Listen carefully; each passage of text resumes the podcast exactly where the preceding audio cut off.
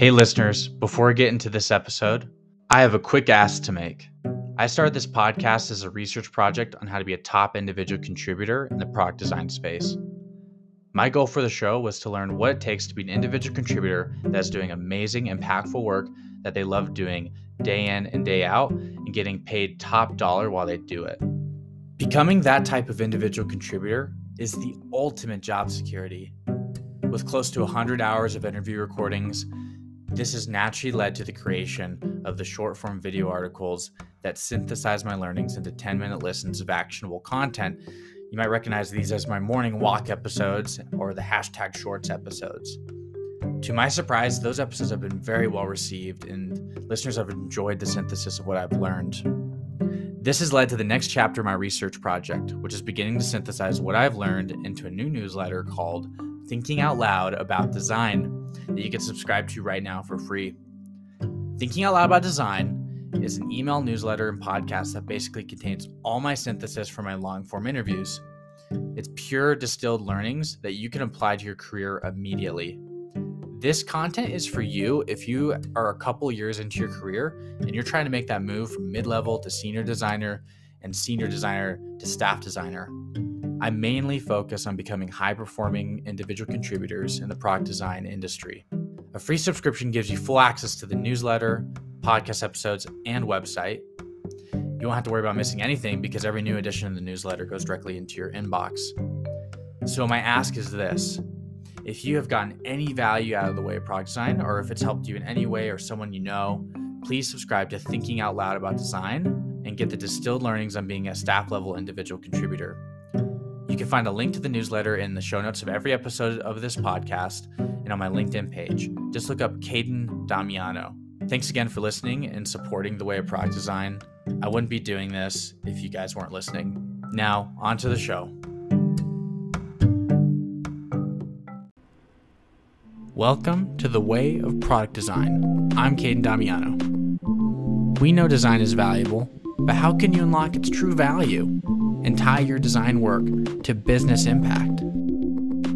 This show interviews product designers, product managers, and tech leads from places like Google, Domo, Divvy, IBM, Intuit, and Uber to find out what makes a valuable product designer and how you can be one as well. I have the VP of Ex- User Experience at JP Morgan Chase, Sybil Mulokwa. Um, Sybil, can you just introduce yourself to the audience and, well, the listener specifically? Talk like it's a one on one scenario and uh, just talk about your journey and like how you got to where you are and what you're doing right now. Yeah, happy to. Thank you for that, Caden. Uh, my name is Sybil Mulokwa, and I currently work at Chase, um, where I lead a design team in building uh, mobile products, um, banking products that help users, um, you know, look at their credit card, see what's going on with their credit card, check their balances, uh, check their spending, etc.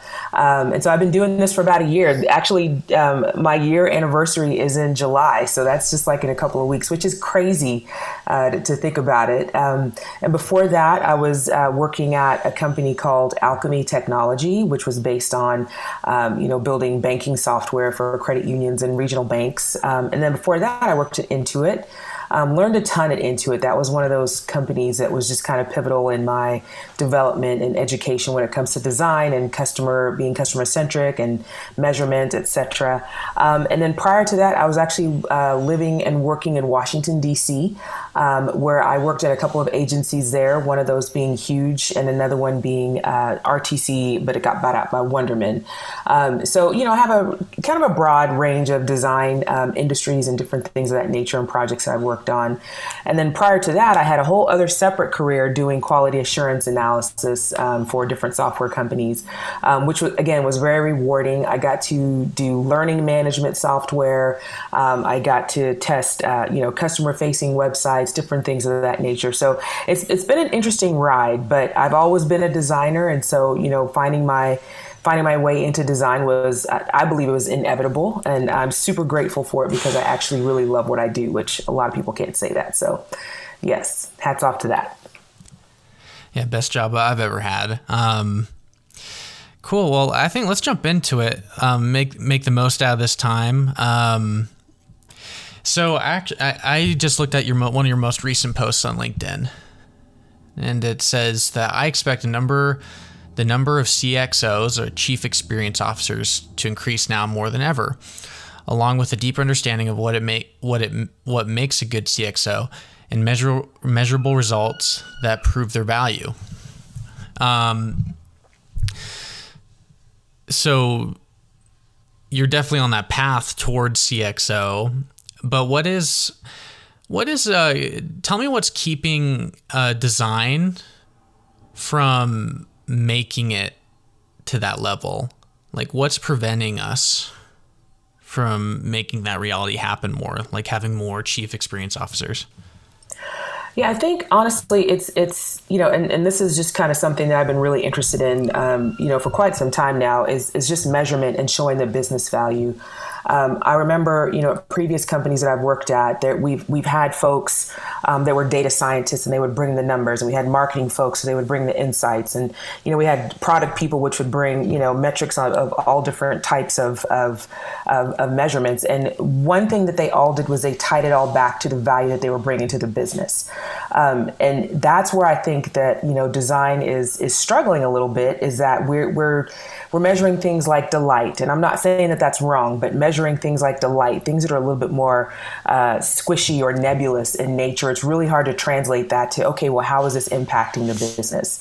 Um, so for me, it's you know getting a seat at that table with you know, and I've worked at companies where where that's been the case, where you had design all the way up to the to the highest levels of the organization um, in, in leadership. Um, but for me, it's it's really understanding the value that we bring as designers to the bottom line um, whatever that bottom line might be. Like we might be trying to, you know, reduce uh, phone calls into a support center. Like if we make the experience simpler and we make it easier for users to engage with our products and complete what they're trying to do, and you know, get their job to be done completed, um, then we are adding to the bottom line and being able to draw a direct line from the work that we're doing to the results that are being measured and tying that to business outcomes.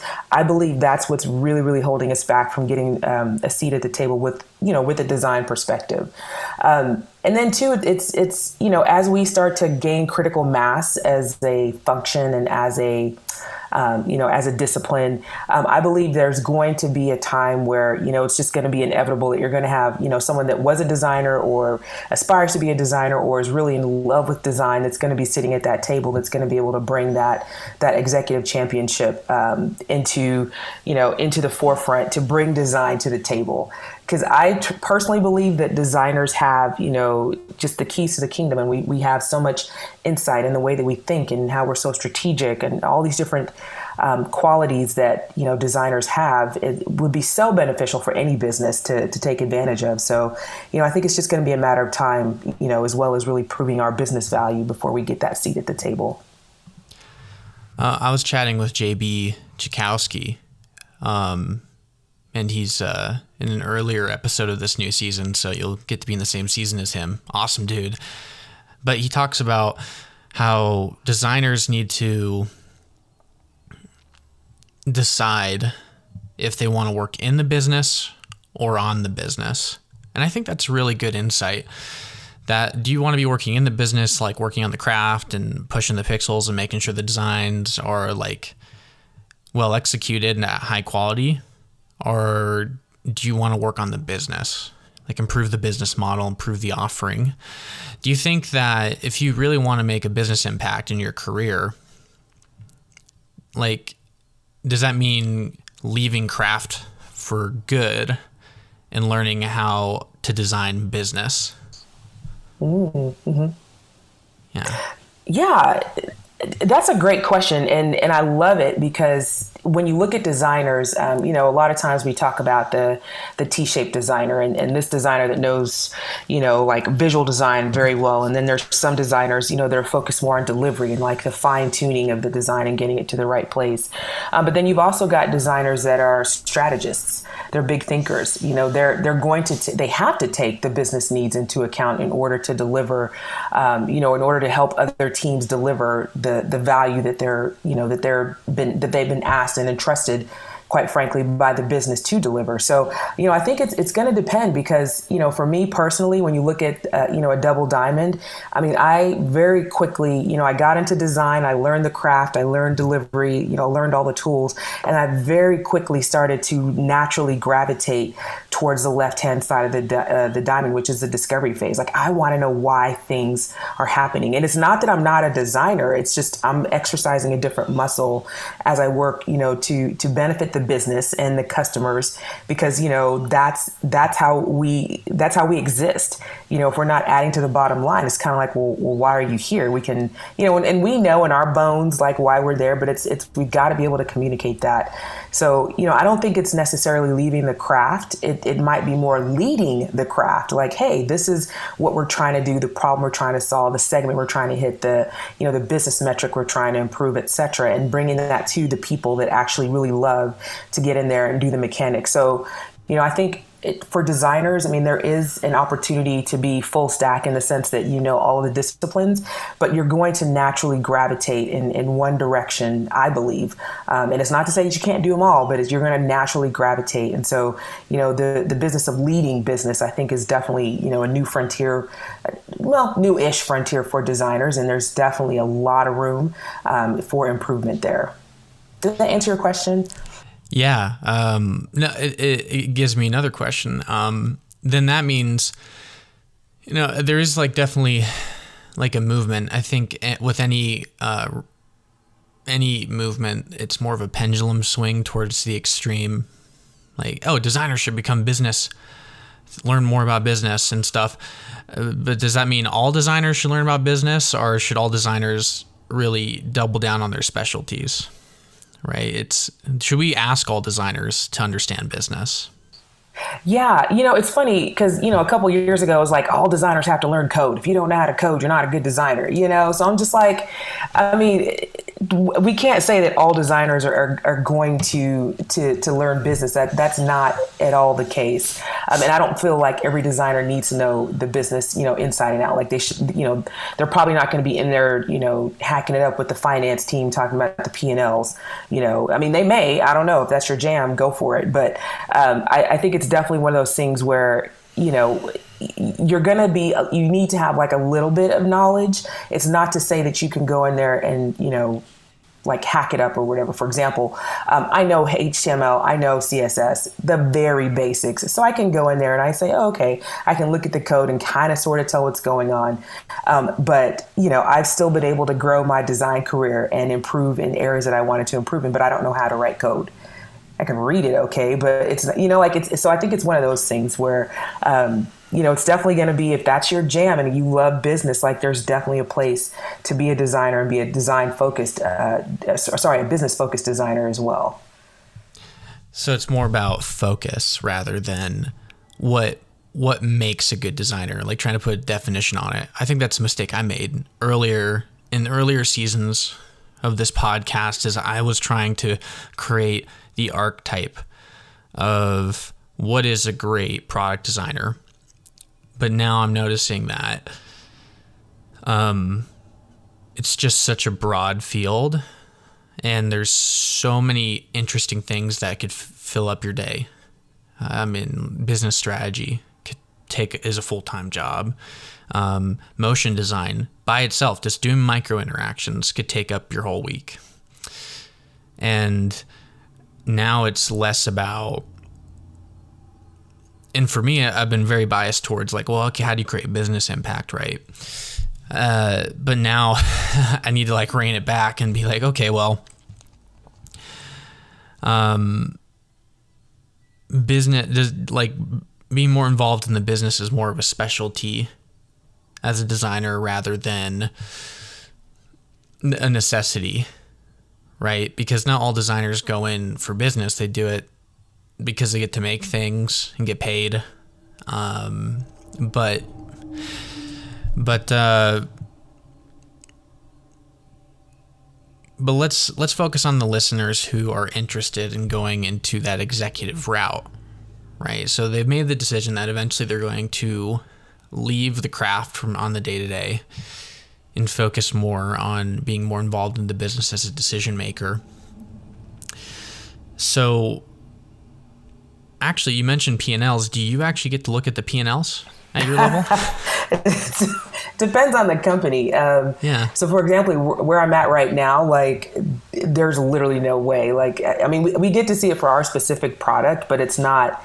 It's not the the level of depth and detail. I mean, Chase is just massive. Like, I don't even know who I would contact, quite honestly, to look at that. But at previous companies, you know, I did get to look at uh, not necessarily the P and Ls, but just um, like you know how much money is being generated by you know X Y Z you know uh, feature. Um, you know this is how much we spent on development, this is how much we spent on design, and this is the net net of, of what we had uh, come out of that. So, you know, it's not to say that I'm well versed or you know I'm not going to get into finance as, as my next uh, my next career, but um, it's definitely one of those things where you know having those conversations and being able to know like, hey, this is how much this widget costs, and this is you know this is what we clear on this on this widget, and trying to bring that down to designer speak, uh, not bring it down, but bring it over. I would say it's not it's not that you're dumbing down the conversation. It's just saying like, hey guys, like listen, like I know we want to do you know this this feature, but we've got to understand we've got you know this amount of time, this amount of resources to be able to do this. This is what it's going to cost, and is this actually going to get us to where we want to be? So, you know, for me, it's not about having these technical conversations, but it's when these conversations do come up, like being able to contribute and being able to understand what's going on like nobody's looking for me to lead a conversation on you know corporate finance. Like nobody's going to invite me on that podcast let's put it that way. But you know when i am in the room and these conversations come up then it's definitely something that you know i want to be able to contribute to and then actually be able to engage in that conversation. Um, so yeah, so it, it depends. I think it, it's going to depend largely on the company you're at. You know, when I was working at smaller startups, then yeah, they would bring in the finances, like you know, town hall. They'd bring in the finances, and if you had questions, you could go talk to the CFO because he was literally right down the hall, and you could have a question and say like, "Hey, I want to understand, like, you know, when we write a deal, what does that deal look like for the customer?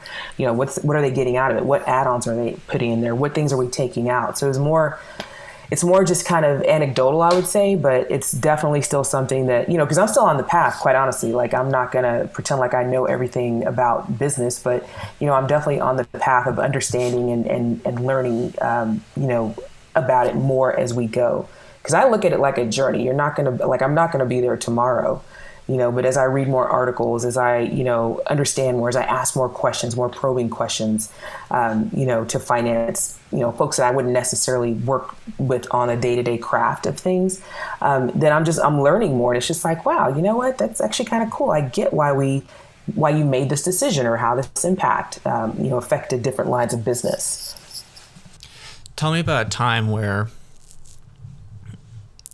you had a prob- tell me about a time where you had your best execution of a business initiative from the executive level and you translated it to the design level to, down to like individual contributors Oh yeah, I mean tons of tons of that. Um, you know, when I worked at Alkami, so Alkami is a smaller company, and so we were more. I mean, it just by the nature of it being so small, I mean, you definitely had a lot of cross pollination um, with the business outcomes and the business goals. Um, so one specific thing that we uh, project that that I like to, you know, talk about because it was I mean it was super impactful was um, we were working on the login experience, um, and the reason why we were working on the login experience is because um, we had set up a specific tool to measure customer satisfaction and, and you know you know completion rate of of logging into to our software. And basically, our software.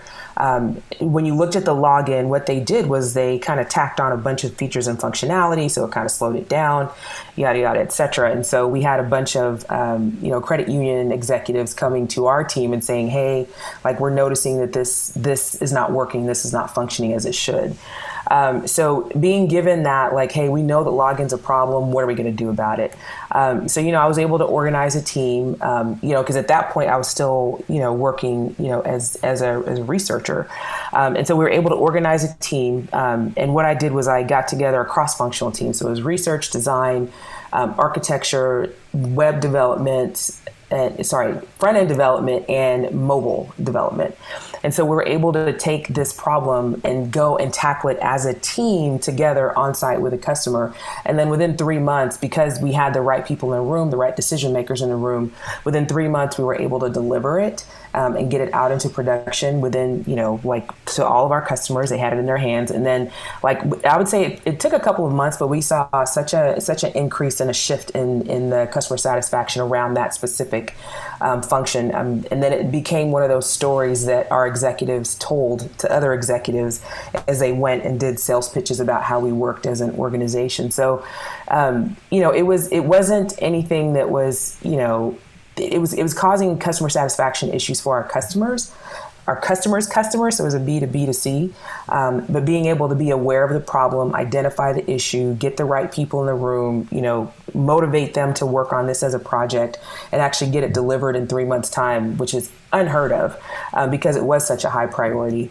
Um, it's unheard of but it was you know we were able to do it and deliver it and it was it's still one of those success stories that stands today. So um, yeah, and then from from an executive perspective, you know, at Chase again, it's it's just a larger organization. Um, so right now, one of the things that they watch really closely is the JD Power. Um, uh, survey that goes out. So, you know, JD Power, they do this annual survey or what have you. Um, and so one of the things that, you know, we were trying to improve was we were trying to improve our standing on, on JD Power. Um, and so what does that look like for, and it was the way that they kind of segmented out um, we were talking specifically for mobile, specifically for card, credit cards. Um, and so, you know, they take a look at all the competitors out there. JD Power, they're like a neutral, you know, objective third party. So they're just, you know, on the outside looking in. Um, and so, I mean, we were able to see like, hey, there's a bunch of little things that we can change to improve the experience. Because um, JD Power, have you ever seen a JD Power report and how they kind of break it down?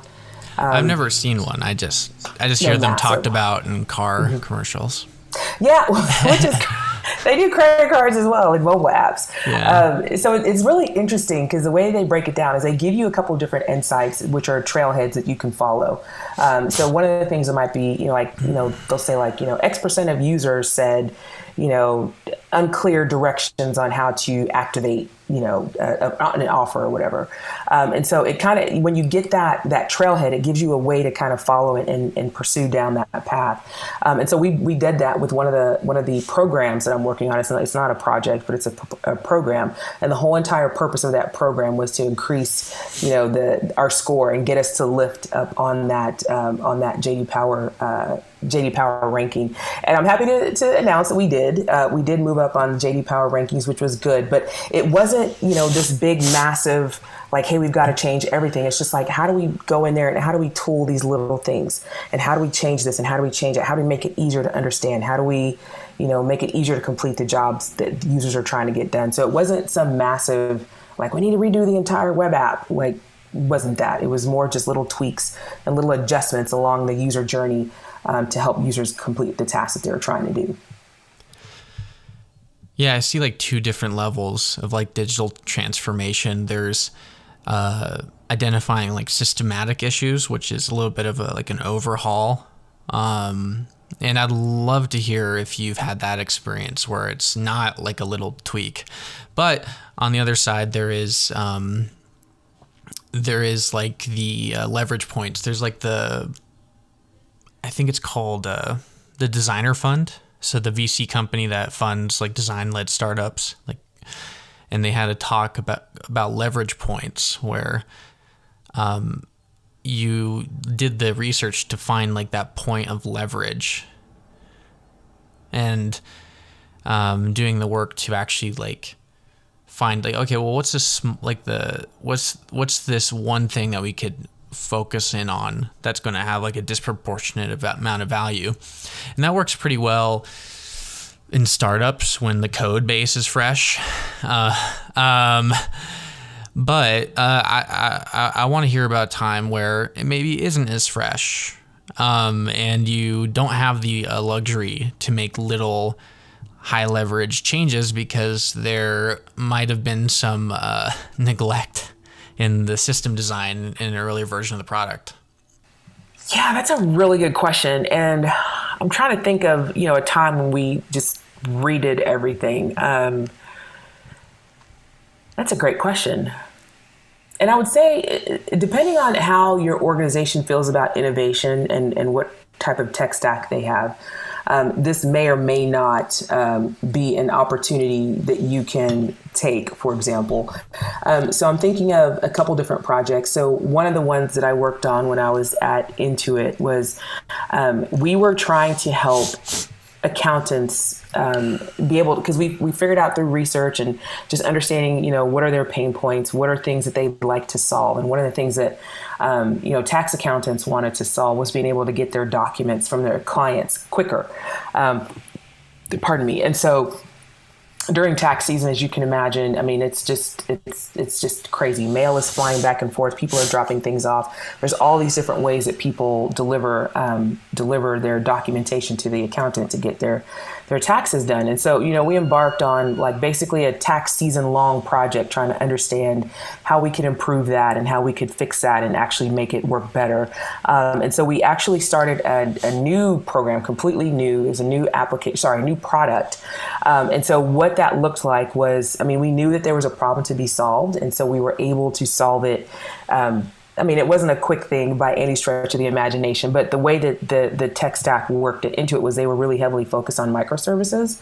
Um, and so it, it wasn't that we were coming into some, you know, crazy unknown environment. It was like we have all the pieces to put everything together. And so we were able to kind of build everything on microservices and tying together, you know, existing product technology.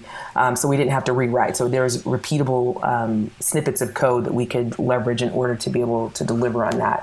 Um, and so, you know, we were able to deliver. And then I think we got to a place where, you know, we helped improve their their time to gather documents by 30%. I mean, that was a legal claim that we could make. And so, you know, we put that on the website and I think the product still exists today. It's called Intuit Link. I'm not really sure. I'd have to go back and check. But, um, but yeah, so that was a time where, you know, there wasn't even an environment. And so we had to kind of come up with it together as a team, you know, with the tech team and product and design and, and come up with, um, you know, come up with, with this whole entire new product. Um, there have been other times where, I mean, quite honestly, you know, big failures um, where it's just like, hey, we're going to rethink this entire you know admin interface. And so you, you, know if you've seen admin interfaces you know there's all kinds of stuff in, in, in there. And you know the team uh, the design team you know we knew that it was broken. We knew it was broken. The tech team knew it was broken. They're like yeah it's broken. Like it's just a junk drawer. Like you know let's not even spend the time on that. But you know the design team decided we were going to take a look at that and actually work on that as a project. And so we were able to redesign everything on the the front facing uh, interface of that, that that our that our business customers used. Um, but long story short, uh, the the tech wouldn't support what we were designing, and so we didn't get a chance to build it. So there's a beautiful you know set of sketch files that are sitting on a and it's all customer backed. Like this is what the customers wanted, but the tech was not able to support it. So I mean, it sucks, but it, it, it's a reality. And you know, we went into it thinking like, hey, let's change the world. Um, but then, you know, when it came down to the nuts and bolts of what was actually existing and, and what was feasible, um, it just it didn't make the cut. And plus, there was a ton of bugs that they wanted to fix, which they still to this day, I think, are trying to fix those bugs. So I'm like, well, at a certain point, you guys should just probably scrap it, and start all over. But it is what it is. Um, what's what are the things or thing uh, thing that you regret not doing in that project? Whew. Well, you know, it's funny because we had, and I think it's hard to answer. So I, I, think with that one, you know, we were kind of, um, you know, we let the the dev teams know what we were doing. Um, but when it was all said and done, I mean, business took precedence in the sense that, you know, and this was a company that was more focused on tech debt and getting driving down bugs because it was like every release there was just more bugs. Like it was just bugs upon bugs because the way that the back end was built was such a kludgy situation. And quite honestly, I don't know if there, if I, I don't know, like if, if we would have had a, I mean, I guess I would go back in time and you know rebuild the architecture. That that's how I would have fixed that. But um, there really wasn't a simple answer. It's just kind of like, well, hey guys, I mean, this is great. We love that you did this, and we brought them along on the journey. So the tech team knew that we were doing that. But when it was all said and done, you know, what weighed heavily was like we've got to get our bugs and our defects down because we, I mean, you know, if the house is on fire like you know we're not going to have time to go you know wallpaper the bathrooms like the house is on fire so it was i don't know it was just the whole situation was just kind of unfortunate. Um, but yeah, I don't I don't have any good lessons learned from that one. I wish I was a developer some days. I really do. Well, I think that's like the difference between like entrepreneur or employee, right? It's you have to be able to go through like those messy couple of years uh, putting out those fires first before you could actually innovate. Um, and uh, us as designers, uh, we're not exactly wired to stick something out. Like wait, wait, wait, wait two two years to finally get to design a good experience. I mean, that's that's definitely like a big investment of time. But um, yeah, you, you almost have to be like obsessed with the problem. But yeah, it sounded like a really tough situation. I, I, I was just I was just curious to hear like what maybe could have been approached, but it just sounds like it needed more time. Yeah, more more time, and, and, and I think you know at a certain point, you know, you've either just got to cut your losses or, or just say like, hey, like this isn't working. Like, how can we shift and how can we be brave enough to make that shift because you know if your development team is telling you like oh this is this is not going to work um, and, and they tell you all the reasons why it can't work and we can see it can't work and the, like it's working for nobody you know at a certain point i'm just like okay when do you just scrap it and say like hey we're just going to get a tiger team we're going to redo it or however you manage those types of, of large scale changes in an organization you know, to me, it's just like, are, are you going to keep nursing this sick patient? Um, I mean, I guess that's a choice, but it, it just was one of those things where I'm just like, ah, like everybody knows it's like everybody knows it's broken and nobody has any intention of fixing it. Hmm. Maybe you, know. should have just suggested that you, you kill it. yeah, it's like, just, yeah, put I it mean, down. Well, it makes me think that like if maybe maybe if design came up with like a, an alternative solution that could replace mm-hmm. that maybe that would have helped i don't know i mean it's definitely not you could pontificate about what happened but yeah um yeah it's it's a tough one. Yeah it is a tough one. Well you know i think there's a lot of uh, designers out there that do see this trend towards more uh, design leadership and in executive capacities, especially like the CXO role, right? Um, so, have you ever read the book "How Will You Measure Your Life" by Clayton Christensen? Not. No, but I am familiar with Clayton Christensen. Yeah, uh, he wrote a book about kind of like the metrics we use to measure success in life. Um, one of the one of the big things is like, okay, well, are people are you measuring your life by the brands you are working at like he went to harvard business school and he went to like a reunion um, and looked at like all the people that were in his class. Actually one of the, his classmates in uh, harvard business school was uh, the ceo of enron.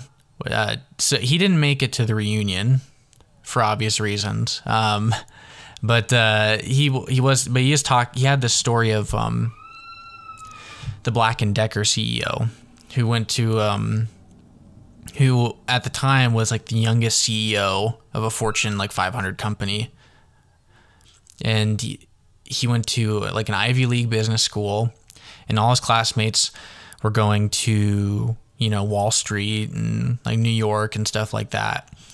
But he reframed his career trajectory to be like, hey, I want to get that CEO job. If I go to New York, it's too much competition. And this is how he framed his career. He he said like, what courses do I need to take to become a CEO? And so he's like, well, one, I need to actually like have like I need to run a business, you know, at a high level. So he goes to this like mine in Canada. and all and all and, you know just obscure job and all his and his I bet and all his classmates are like, "What are you doing? Like you you don't go to like Harvard to get a job there, right?" Um, but every move as he charted his career towards that goal of eventually being a CEO was what courses do I need to take? What lessons do I need to learn to fit into this role? Um, and so like what in your opinion, just based off what you've learned, you know, being in a VP role, um, like what lessons do you think a designer needs to learn as they're moving into the executive realm? Like they're leaving individual contributor, they're even le- like leaving like managing individual contributors, and they're going above that in hierarchy. Mm-hmm.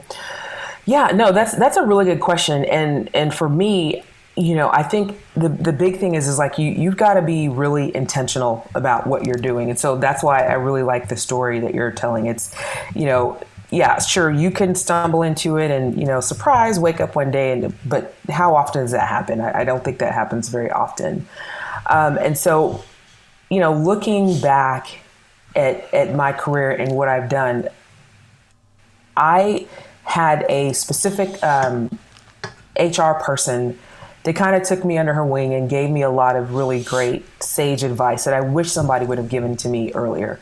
So number one, you got to figure out like what do you like what do you want to do? Who are you? What do you want to do? What does what does success look like for you?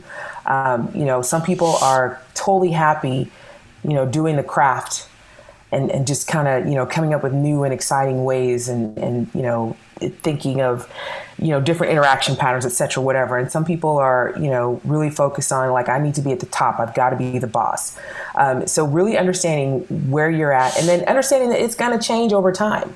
Like you know there was a time in my life where i was just like man i just want to keep my head down and just grind like because i just felt like there was so much respect in that. Like i just felt like wow you know like i look at you know, the people that, that are doing design that I really admired. And it's just like, man, they've been doing this for years. And here I am, this, you know, new person to design. Like, how do I, you know, get that level of respect? Um, and so, you know, really focusing on, on such things as like executive presence. You know, if you, and again, depends on the company and where you're at and where you want to go. But, you know, if you show up to work looking like you just rolled out of bed, but you're the best designer that, that ever, you know, walked into that office, chances are super likely that they're not going to put you in front of customers. They may, or in front of clients, they may, but you know, like, you know, what what is it? What does executive presence mean? Like, are you studying what executive presence means? Are you working on your communication craft? Are you working on your influence intentionally, not just like, dang it, I blew it, and then you know, like I, I remember, you know, I'm thinking of one of the designers that I had on my team, you know. Um, a couple years ago, I told him, I'm like, listen, before you go in there and present to executives, you need to practice. Could not be bothered to be practicing. Like, still to this day, still don't think he practices what he gets up and says. And he's always like, oh, I sounded like such an idiot. I'm like, I don't know how many times I got to tell you that you have to practice because executives, they're not, they're, they don't care about all the work that you've done. They don't care about, you know, the three weeks of research. It's just like, what's the bottom line? Where does it hit? And how can I help? Um, you know, and so, you know, going in and having these vanity slides it's just like, oh, here's a picture of us having pizza with a development team. I'm like, okay, when you're presenting to a specific type of person or role, this works. When you're coming to talk to executives, this does not work you know, I, I, I think it's great that you had pizza with the team. That's great, but like put that in the appendix. You know, I want to know how is this going to affect the bottom line? How is this impacting you know our product? Um, how is this impacting our customers at a very high and succinct level? So there's all these different things that you've got to think about, and I would say you know a majority of this falls on your soft skills you know, if you don't have your soft skills and if you're not practicing those things like, you know, emotional intelligence, um, can you read a room? Do you know when to shut up? Um, these things are all super critical and important, um, and you know it's something that executives are looking at because you know when when someone comes in the room, we want to know that if we put you in front of a customer, that you're not going to lose that business, and you're not going to be offensive, and you're not going to you know just completely tank the business. You probably know your stuff backwards and forwards. 100% like i you know I, most of the designers that i talk to they know their stuff and they know the work that they've done to get there, but they're not super um, in, intentional about getting to that next level because they're just like, well, if I work hard enough, I'll get there. Like, no, no, no, no, that's not the case. So, it, and it's not even to say that you know courses or books or whatever. Like all of that is 100% important, and it's it's a given. You have to do that, but you also have to be really, really intentional about executive presence, what it means, your communication style, influence, office politics. Sucks, but it's a necessity. Um, you got to know how politics work. You got to know the culture of the business, etc. So, I mean, I would say it's more focused on soft skills. Like, definitely still, you know, still use the tools and do the hard skill type of stuff, but at the same time, so you've got to be, you know, focused on those soft skills. Yeah, I noticed that. I think as an individual contributor, I've definitely had these moments where um, I feel like I should be valued more because of all the hard work I'm doing, right? And uh, and uh, it's another thing JB said. It's like you'll never be ever like appropriately compensated for your time. Like, like you'll that's ne- so true. like you'll never be like actually like dollar amount tied to like the actual value you create unless you own the business, right? Um, so, but one thing that I've learned because, uh, you know, there there's there there are designers or product people that are un- definitely undercompensated that provide a ton of value and do a lot of hard work. But there's also a lot of the inverse people that are, are overvalued. Like you, you pay them that much, you, you have that big of a salary, and but you know you know where that's the same is the stock market, right? There's companies that are overvalued. There's companies that are undervalued, and so it's less. I think like going into the executive realm, where it's y- y- your work and its tie to business outcomes gets tenuous the higher up you get, right? Um, it's more about your stock price, right? Like how do you how do you raise your stock price as a designer? And it's not showing pictures of you eating pizza with the devs and pictures of you doing design sprints with post-it notes on the wall and you guys going like you know this like holding holding your chin and looking at the wall thinking you know it's it's it there's a whole different set of activities. Like your stock price does not actually reflect your actual value. It reflects your perceived value. Yes right mm-hmm. and i think that's where you get the cush dream jobs right is mm-hmm. you you ha- you up the perceived value because if you have a higher stock price that means you have more resources put mm-hmm. towards you and if you're actually good at your job that means it magnifies your ability to impact business outcomes. It all it also means like if you're bad at your job, your high stock price magnifies your ability to waste resources. Oh yeah. Oh, and oh, yeah. so like what what are some things that you did that really like lifted your stock price? Mm-hmm. Yeah, I mean, quite honestly, it's it's del- delivering results and tying those back to the business like bringing hard metrics. And I know that is just like, what? Because um, when it's all said and done, I'm not the, the best visual designer. I know that. I'm okay with that. Don't enjoy it. Someone else is going to do a way better job.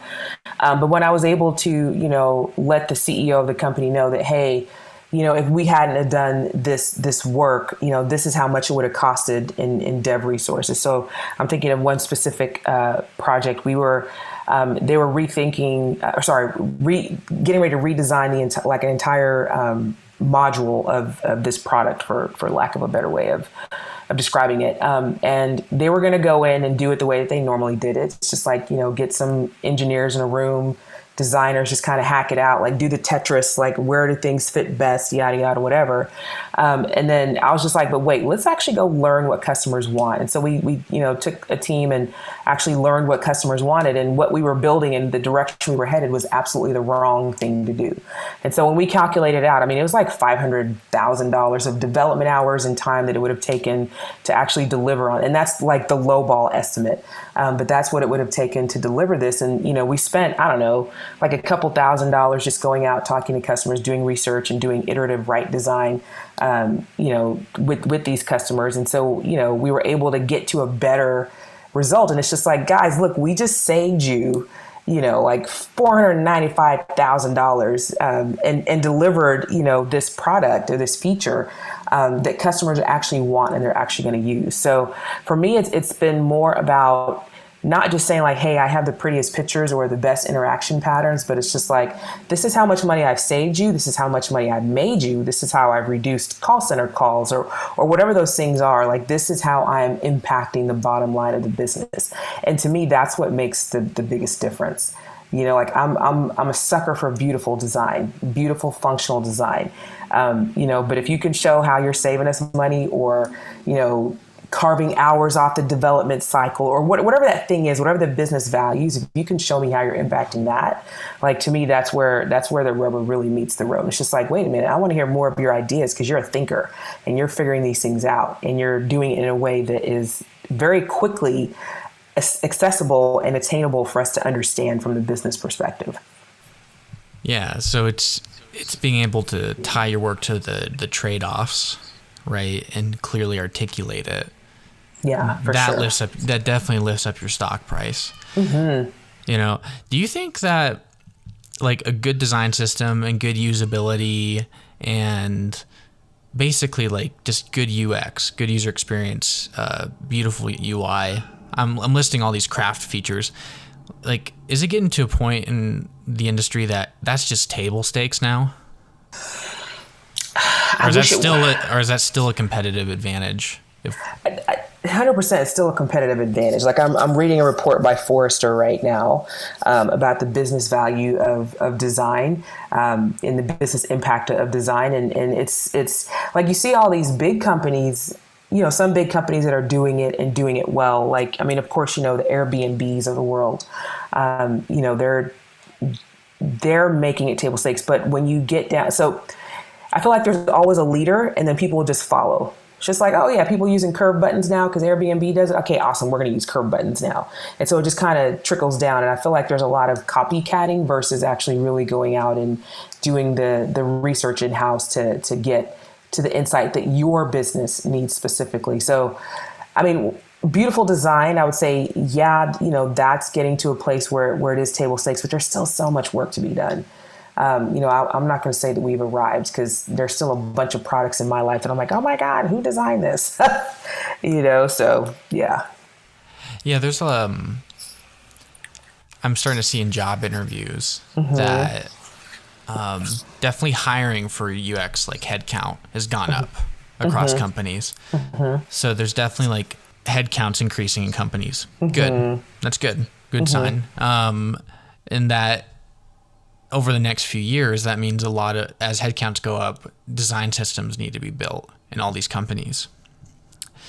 Actually, I like, I anticipate um, with like this increase in like headcounts where it's not like one designer per company anymore. Like they've actually, and I think Marty Cagan's really helped with this that like table stakes to even work on a product is you need to have a product manager, a tech lead, and a designer focused on that product. If you cannot resource that, we're not going to work on that initiative. I like talked to this uh, this uh, CTO guy, um, and uh, I was just talking to him about like, okay, like, are you concerned? Like, how do you how do you make sure that you protect your your design resource because they might have like one designer, and he just said that like, yeah, if like if the business wants like, hey, like we want to work on this initiative, we see this big like business opportunity to break into another product space. I just tell them, okay, well, I need a product manager, a tech lead, and a product designer. We're not splitting the time of our designer to work on this mm. other thing. Yeah. And I love that. It's it, it's just putting like like a minimum buy-in. It's almost like you have to get like a 20% down payment on your house if you want to have if you want to buy the house, you got to put money down. Well, it's almost like treating like a product like you need to put like money down right and have like a minimum investment. But yeah i anticipate that eventually design systems and it might take a decade or 15 years they'll become table stakes. Like it, jb even talked about that too. He's like i anticipate that like the future design is there every the, all the visual design is going to be centralized in an organization and then the rest of the designers are just moving legos. Mm, yeah. stuff. That's how i see it going yeah, yeah, and, and honestly, I, you know, when I look at so I think it depends on a couple different things. Number one, the industry. Um, so banking is super highly regulated. Um, so you know when when we do, like we have to pass everything through legal and and and all of these different things. And so you know moving parts are a great idea um, it, it, it, would take some time to make that the norm, though. Mm. Um, but like if you're in a like an agency that works with a banking uh, a bank or what have you, then yeah, then I can definitely see those those moving parts and pieces happening. And then there's something to be said for being an expert and you know being an SME in, in, in different areas. So for example, if you know if we have a design team that's working on you know medical software or medical tools or, or whatever. Um, I want them to stay the same. Like y'all can kind of move around and, and percolate around each other, but like I need the team, like I need that depth of expertise to be there. Um, but like when you think of the agency model and different, like yeah, for sure, like everybody can kind of float around in, in, in those types of, of of places and areas. But I am, you know, I I don't profess to have a crystal ball, um, but I can definitely see where you know design systems or just like hey this is a way of designing um, i can see where that would be definitely table stakes for larger companies or companies that are more focused on design um, but i am curious to see like you know i'm thinking of you know some some awful websites that i've seen and and, and how I just don't see them doing it. Like yeah. I just see, I just see them like, hey, you know what? Whatever, we got this website over here. It works. That whatever.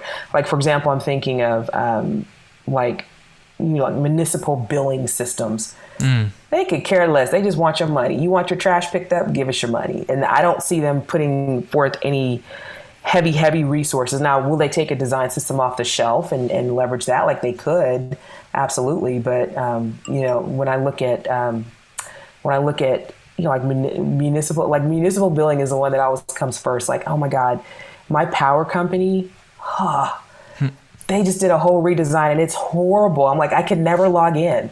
I'm like, do you want your money or not? Um, and so I tried to set up automatic billing, and they and what they did was they changed the back end system.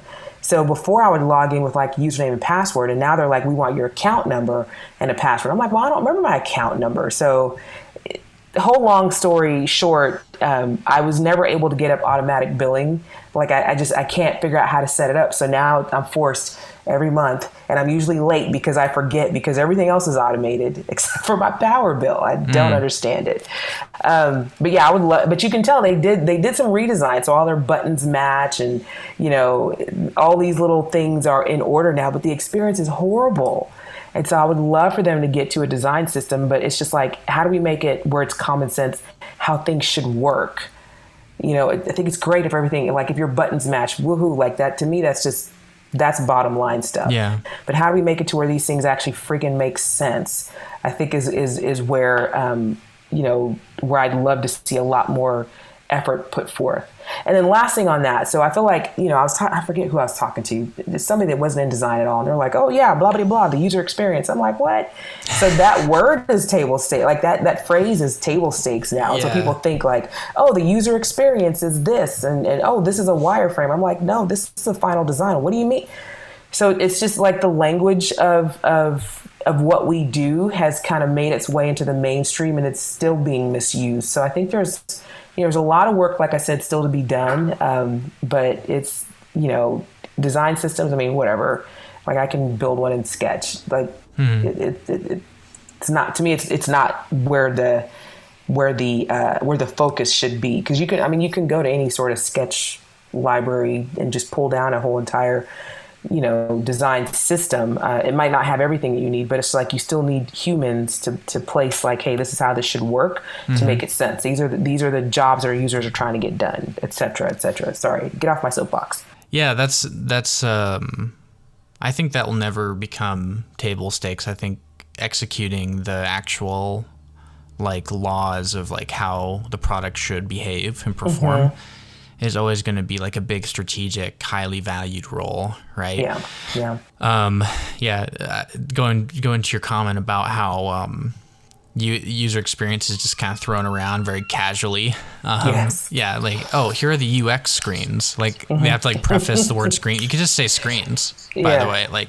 yeah, um, you don't need to say. um, but uh, yeah, like, is that a big part of your job as a VP uh, to um, establish like healthy boundaries because when you throw around like the word user experience very casually then that mm-hmm. means that they are also treating your job very casually as well um, and that means that they're going to assume that like everything you do is easy Mm-hmm. Um, because they understand obviously. You know, I, I, love UX. You know, that's like what they'll say is like, oh, we, we love we UX love UX. Yeah. UX is the best, but then and then they're like but then if you actually like come up with like a radical idea they're like ah well we need to get this out like next month. Like do you think we could sacrifice a little bit on the ux you know like when it comes down to the wire when it comes to the wire ux isn't that important anymore. Like is that a big part of your job as a vp is like setting up the healthy boundaries um, honestly, honestly, not not really, not not at Chase. I, I feel like you know yeah. here people get it. Like they, I mean, Chase is a billion years old, uh, not mm-hmm. quite, but they've been around for a while, so they've gone through this whole transformation. Um, you know, and and you know, I feel like it, it's not really necessarily part of my job to be like a, an evangelist. Like I think they get it. Like there's not anything that they're just like, oh well, why do we need this? I think you know, for me, what I'm trying to evangelize right now is is actually measurement. Like we need to know how we affect the bottom line. Give us the data, um, and so it's it's more you know fighting that good fight because I mean, when you get to such a large org, everything is so specialized every single person is so specialized in what they do and in their sphere of influence. Um, and so it's it's it's more trying to break down those barriers and walls. But I mean, as far as UX, like I, you know, I feel like Chase gets it. Um, you know, and it shows in our you know JD Power scores. Like we we get it. We know there's a user on the other end, and quite frankly, we have you know full stack design teams. Like we've got folks that do strategy. We've got folks that do visual design, interaction design, motion design. We have a whole entire team that's just focused on um, the design system. Um, so, so I don't think here it's an issue. Now, I will say that other companies that I've worked at, it, it's been an issue. It's been like, oh, well, you guys just make the pretty pictures. Here is a requirement, like push the pixels and make it happen. Um, and so, it, it, you know, in those cases, then yes, it is really, really incumbent on, you know, whoever the design leader is to say, like, actually, the value that we add is and be able to to to to, to list those things, you know, because it's going to be different for every organization. The value that the design team brings. So, so yeah, and I think it's going to depend largely on the organization that you're in, um, and and how they view and perceive design. Because there's always going to be one person that's completely clueless isn't the right word, but it's they're, they're just going to mismanage mm-hmm. the the words and the terms. It's, it's always going to happen. You know, they think yeah. that you know, if it's a sketch file and it's a wireframe, and it's just like, no, that is not a wireframe. That is not at all a wireframe. Um, but that's just, it's, you know, somewhere along the line they picked it up. But I mean, I think when it comes down to it, you know, they get the value that we bring. So it's not, it's not really a battle that I have to fight here. Yeah. Um, yeah. This has been a really good conversation. Um, and I wish we had more time to, because I think, yeah, it's it's definitely like hard to like ask like, okay, well, like how do you um, establish like healthy boundaries? And then it's like, well, I work at I work at like Uber. I work at like Airbnb. It's great. Like some people, and uh, there's some designers that just start their career there and they don't know any better. And it's like, oh, yeah.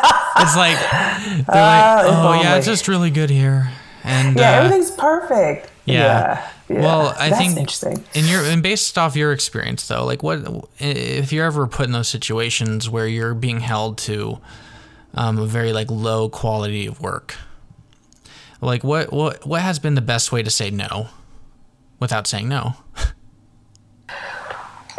uh, so I think you know, for me, it's it's like let's understand why before we say no like hey what are we trying to do here? Like what are we trying to accomplish?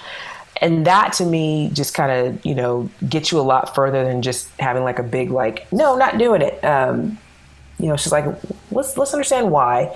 Let's understand where we're coming from. And i you know i do pride myself on building you know good relationships and strong networks. Um, you know there's people that I've worked with that have just been grouchy, grumpy, or whatever, and you know, you just got to figure out like, okay, how do I get in with this person?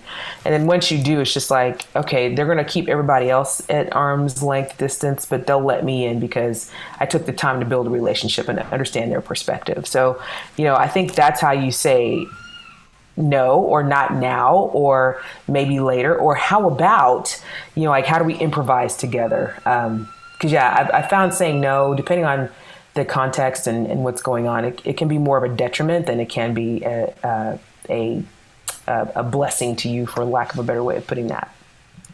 Yeah, for sure. So it's more about understanding like what what their agenda is and then mm-hmm. helping them get towards their agenda while yeah. doing the job right. Exactly, because I think you know when it's all said and done, nobody wants to go out and do a bad job. I mean, for the most part, like I just, I'm, I'm just an optimist like that. That yeah. is, that is my hope. Um, and so, you know, a, a, lot of times having that conversation can just save us all, um, you know, some heartache and, and, and get us to a better place, you know?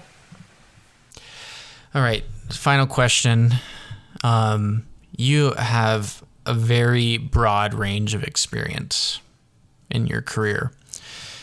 Um, if you were, if you had a, a time machine, what would you go back and change? Or like, what, what, what advice would you give your younger self?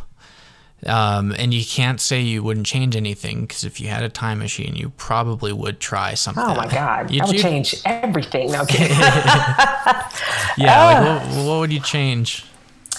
You know, I I probably would have gotten into design a lot sooner. Um, because I'll tell you, when I was graduating high school, you know, and I was just like, oh, I wanted, I wanted to be an interior designer. That it was my dream job.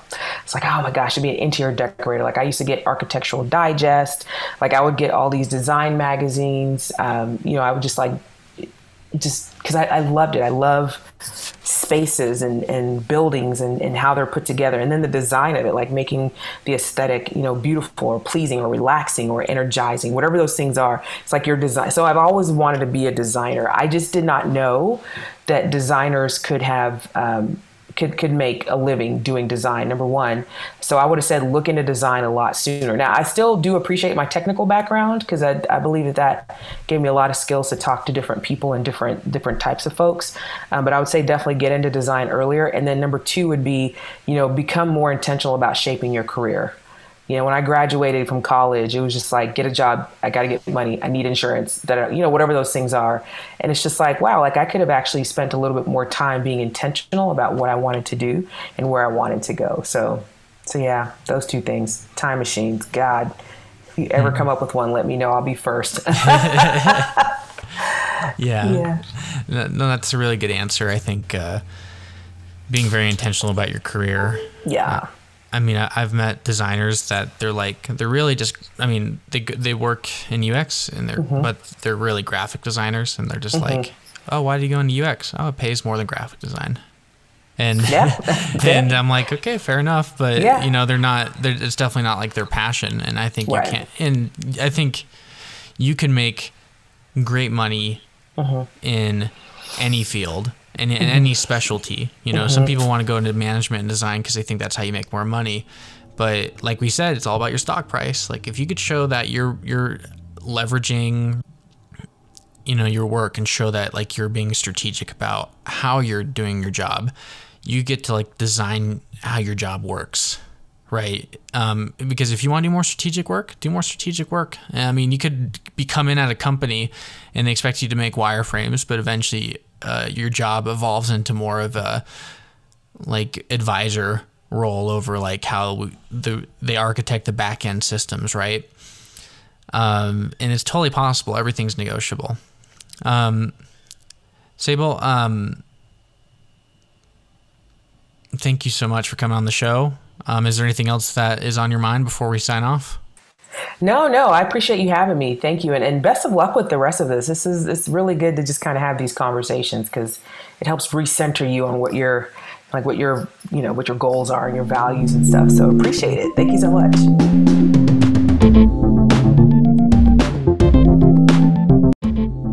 Hey, listeners.